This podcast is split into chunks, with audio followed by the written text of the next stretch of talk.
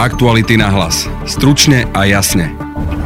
Na Slovensku sa objavil prvý prípad koronavírusu. Lekára Ivana Bakoša sme sa pýtali, či má zmysel nakupovať potraviny do zásoby a tiež rúška na tvár. Čo sa týka človeka zdravého, tak obyčajné rúško vlastne nemá praktický efekt. Lekár Ivan Bakoš tiež upozorňuje, že netreba robiť paniku, pretože vírus sa dá vyležať. Zvládnuť teplotu, prípadne nejaké bolesti a vyležať to. Igor Matovič dostal tento týždeň poverenie na zostavenie vlády a má za sebou aj prvé vyjednávania s potenciálnymi koaličnými partnermi. Ako mu to išlo? Rozprávali sme sa s politologičkou Vierou Žúborovou. Osobne si myslím, že je to také veľmi rozpačité až vajatavé, aj tie rokovania jednotlivé, hlavne z pozície Andreja Kisku. Pôsobí Igor Matovič pri zostavovaní vlády podobne ako Robert Fico, alebo je úplne iný? Takto aj v minulosti sa správal veľmi žoviálne v strete s spoločnosťou Vladimír Mečiar, ale aj Robert Fico. Počúvate podcast Aktuality na hlas. Moje meno je Denisa Hopková. Dnes žiaľ sa stretávame, aby som vás informoval o tom, že Slovensko má oficiálne potvrdený prvý prípad ochorenia na nový koronavírus. Tento pacient vo veku 52 rokov nemá cestovateľskú anamnézu, preto je vysoko pravdepodobné, že ide o sekundárny prenos, nakoľko máme zatiaľ informáciu, že jeho syn bol pred niekoľkými týždňami v Benátkach a strávil tam niekoľko dní Peter Pellegrini dnes takto na tlačovej konferencii potvrdil prvý prípad koronavírusu na Slovensku. Slováci by mali v piatok alebo v sobotu dostať SMS-kou stručnú informáciu o tom, ako sa správať v prípade podozrenia na ochorenie. Už teraz sa okrem paniky vynára aj množstvo otázok.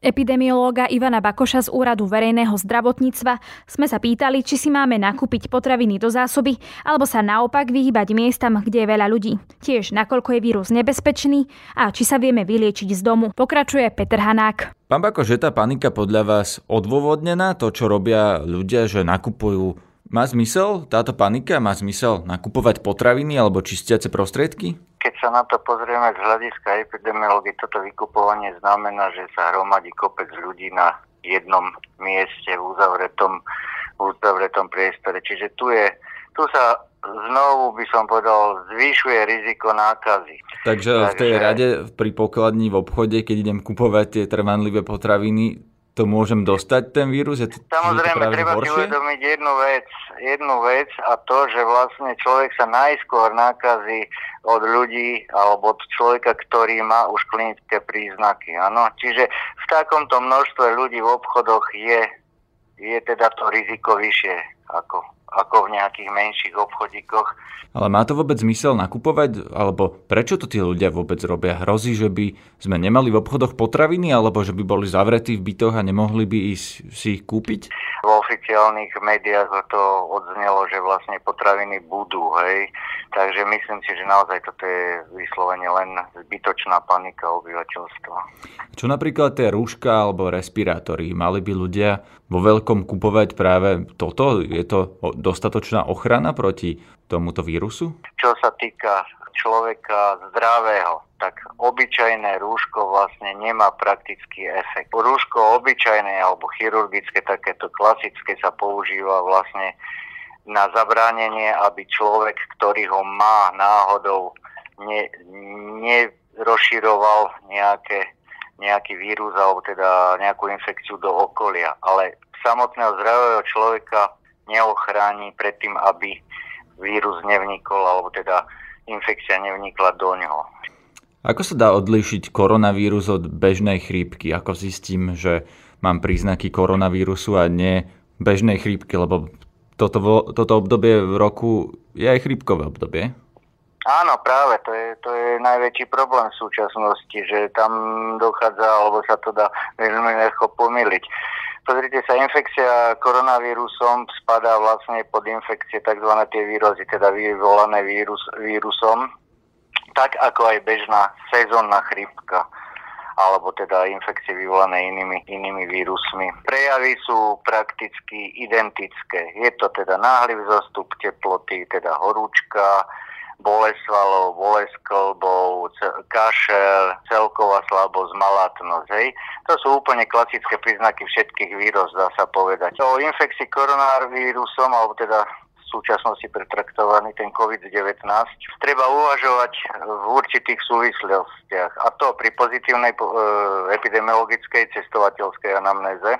Čiže pokiaľ človek bol navštívil nejakú oblasť postihnutú, postihnutú týmto ochorením, alebo pokiaľ teda bol v kontakte, v kontakte s človekom, ktorý má potvrdený tento, toto ochorenie.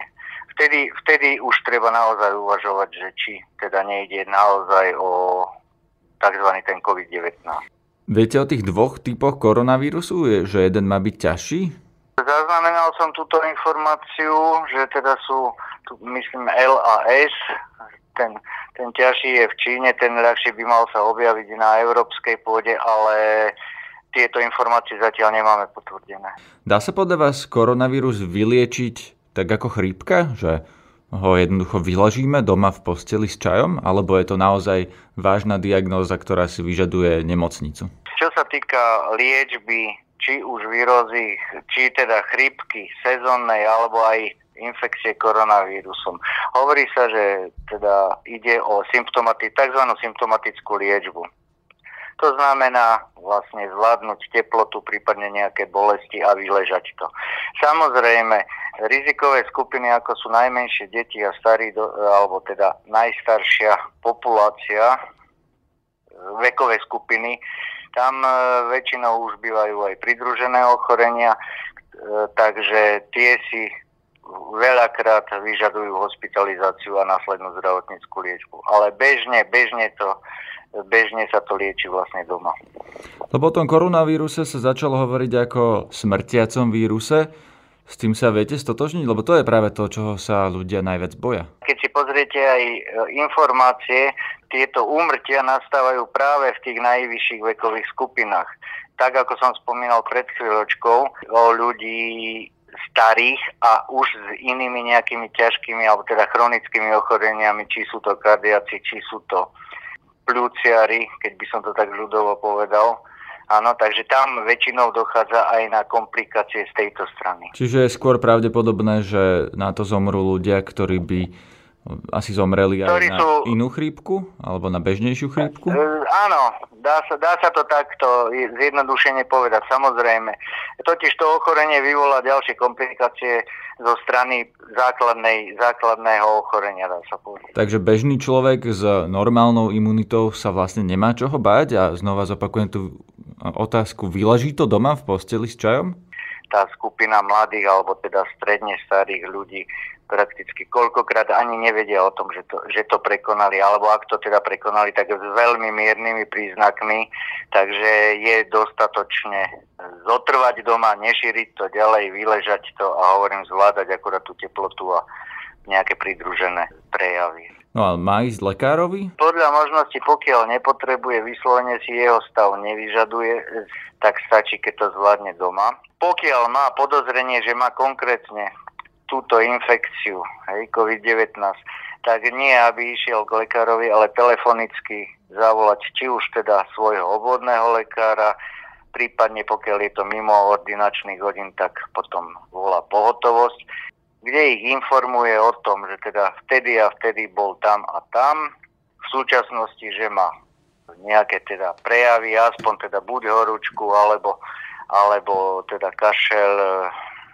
stiažené dýchanie a oni už potom zvážia, ako budú postupovať ďalej. Takže ľudia nemajú ísť do čokárne e, k lekárovi? Určite nie, určite nie, ale toto opatrenie viac menej platí aj pri obyčajnej, teda obyčajnej, ľudovo povedané, obyčajnej, teda sezónnej chrypke a všetkých týchto infekčných infekčných e, ochoreniach. No, lebo vtedy Práve, často idú k lekárovi, viete, aby ste mali PNK do práce napríklad, alebo pre sociálnu poisťovňu potrebujete mať potvrdenú lekárom, čiže minimálne preto to ľudia chodia k, tým, k tomu no, lekárovi tak to sa, dá, to sa dá viac menej, keď už, tak buď si môže napríklad pre penku sa zvykne, že pošle niekoho a druhá vec je, že po, v takom prípade, v takom prípade potom sa dohodne s lekárom, ktorý mu dá nejaký čas, keď už je čakareň prázdna.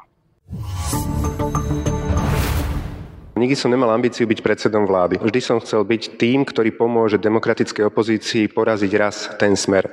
No ľudia rozhodli, že sme tí prví, že sme za volantom. No, čo narobíme? Víťaz volieb a predseda Oľano Igor Matovič má za sebou prvý týždeň rokovania s potenciálnymi koaličnými partnermi. S Borisom Kolárom zo Sme rodina, s Richardom Sulikom z SAS a s ex-prezidentom Andreom Kiskom zo strany za ľudí. No a teraz už mám pri sebe politologičku Vieru Žúborovu, s ktorou sa budem rozprávať o tom, ako hodnotí prvé Matovičové kroky pri zostavovaní budúcej vládnej koalície. Vítajte. Dobrý deň. Ako hodnotíte tento týždeň? Čo bolo pre vás také možno najzaujímavejšie? Jasný postoj Igora Matoviča, akým spôsobom chce vytvoriť vládu, no a jeho jasný postoj voči budúcim koaličným partnerom. Povedal hneď na začiatku, ako si to predstavuje, no a čakal, čo na to povedia budúci koaliční partnery a podľa toho sa vlastne on zariadil a posúval si tie šachové figurky na stole. Bol to iný Igor Matovič, ako ho poznáme. Práve, že nemyslím si, že to bol iný Igor Matovič. Skôr to bol Igor Matovič, ktorý, ktorý vie, kde sú jeho silné stránky, kde sú jeho slabé stránky a využíval tie silné stránky to, že je pištolník, že vlastne nemá zábrany povedať, čo si myslí a akým spôsobom si to myslí. Ako podľa vás vnímajú potenciálni koaliční partnery? Majú pred ním rešpekt, lebo napríklad nevedia, čo možno od neho očakávať, alebo vedia, že on je striktný v niektorých veciach? Rešpekt ešte nemajú, ten si možno získa časom. Skôr sú to obavy, že čo všetko Igor Matovič je schopný spraviť preto, aby dosiahol ten svoj cieľ. Čo sa týka takého nejakého týždňa, kde Igor Matovič teda vystupoval na verejnosti, mal tlačovky, postavil sa pred novinárov, rečnil, odpovedal na všetky otázky, bolo vidieť, že si aj užíva tej kamery. Čo je možno iný ako Robert Fico? Tak eh, Robert Fico bol taký istý, ak si pamätáte, keď mal eh, pohodlnú ústavnú skoro väčšinu, alebo vlastne eh, vytvoril jednu stranu vládnu, tak tiež bol veľmi ústretový k smerom k novinárom. To je to, že tí ľudia sa vezú momentálne na víťaznej vlne a tak sa aj správajú. Prípade, že pri, by prišiel nejaký pokles tých preferencií, jasné, že ich správanie by sa zmenilo. Ako podľa vás vnímajú Igora Matoviča ľudia, ktorí ho možno volili a ktorí ho nevolili, ako na nich teraz pôsobí to, to, čo hovorí, ako sa správa, napríklad to, že teda hovorí, že ochránku nechce, fotí sa s bežnými ľuďmi. Tak pôsobí na ňo ako jeden z nich. On vždycky rozdeľoval vlastne celú spoločnosť na tých skorumpovaných a tých obyčajných ľudí. On sa stále snaží byť tým obyčajným. Veľmi správa sa veľmi žoviálne, čo vlastne Slováci sú na to zvyknutí, majú to radi. Tak, takto aj v minulosti sa správal veľmi žoviálne v strete s spoločnosťou Vladimír Mečiar, ale aj Robert Fico, a troška aj Mikuláš Durinda, keď robil vlastne predvolebné kampane. No a Igor Matovič nastúpil do ďalšej volebnej kampane, tzv. povolebnej, kedy, kedy sa snaží vytvárať ten obraz toho obyčajného človeka, ktorý sa stáva zrazu premiérom. Vážené dámy, vážení páni, milí spoluobčania, pred malou chvíľočkou som pána Igora Matoviča poverila zostavením vlády Slovenskej republiky. Ďakujem veľmi pekne, pani prezidentka, za asi najdôležitejšiu a najťažšiu domácu úlohu, ako som v živote dostal. Samozrejme, patrí sa túto úlohu prijať. Ja urobím všetko preto, aby Slovensko v dohľadnej dobe malo vládu, na ktorú knižky dejepisu budú spomínať, že to bola tá najlepšia vláda, ako kedy Slovensko malo. Hovorí, že to bude vláda, o ktorej sa bude písať v knižkách dejepisu ako o najlepšej na Slovensku. Čo sa stane, keď to náhodou nevidie? Čo bude prežívať Igor Matovič, ako sa zachová podľa vás? Tak Igor Matovič je v tomto veľmi dobrý rétor a má cit pre momentum. Čiže osobne si myslím, že on bude schopný predať spoločnosti aj tie zlyhania, ktoré spravil či už on alebo jeho budúci partnery, ale e, tá spoločnosť nemusí ho signály presne tak prijať, ako on si myslí. Čiže skôr, skôr tá spoločnosť upadne do tej skepsy, na, na, narastie tá nedôvera. Keď si pozorujeme vyjadrenia Igora Matoviča, on veľmi často hovorí, že takto rozhodlo Slovensko, ľudia si ma zvolili. Nemôžeme očakávať, že ako keby, že to bude takéto, ako to známe Paškové, že uh, vyhraj voľby môžeš všetko? Tak ja by som skôr použila iný citát Vladimíra Mečiara. Uh, je po voľbách, zvyknite si. Hej? To, je, to je skôr ten citát, ktorý momentálne charakterizuje Igora Matoviča aj v rámci jeho komunikácie smerom k budúcim koaličným partnerom, smerom k opozícii, smerom aj k ľuďom.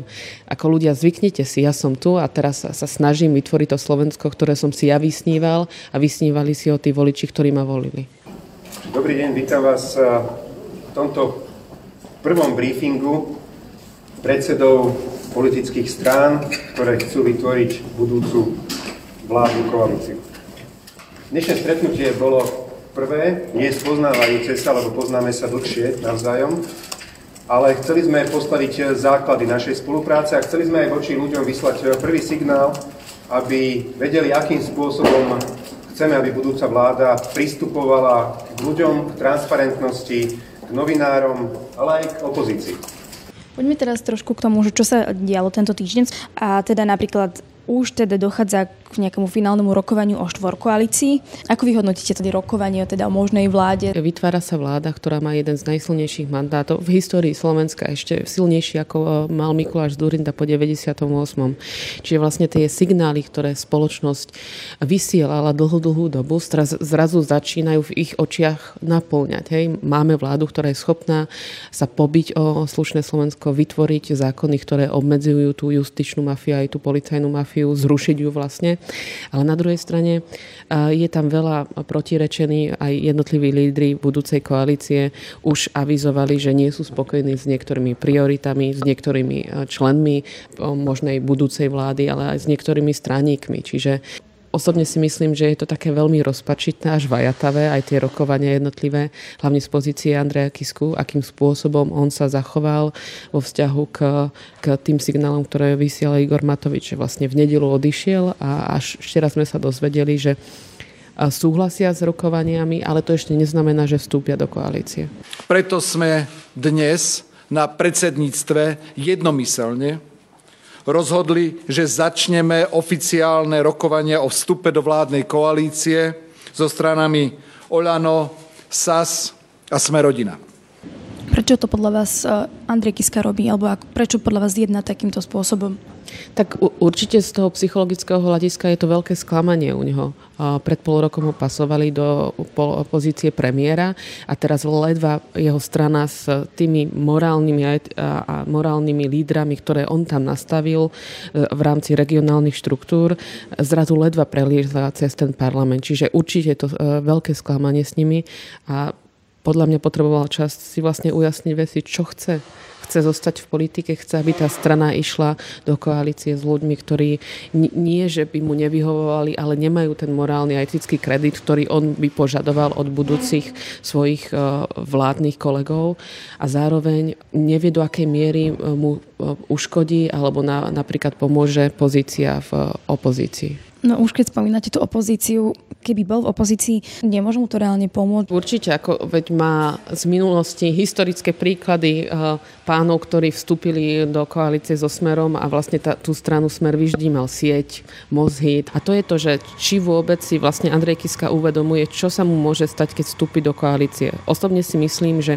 opozičná pozícia by im vyhovovala, lebo jasné, že by mohli zahlasovať za niektoré ústavné zákony, ktoré sú a idú ruka v ruke s ich prioritami v rámci strany, ale zároveň by to boli tí, ktorí by poukazovali na ten morálny a etický kredit eh, súčasných eh, alebo budúcich ministrov, ktorí by tieto zákony sa snažili pretlačiť. Čo môžeme čakať od Borisa Kolára? Lebo na ňo sa už teraz valila vlna kritiky zo strany novinárov, už mu vyčítajú rôznych ľudí, ktorí má v strane. Čo môžeme očakávať od Borisa Kolára, že bude robiť za tie 4 roky?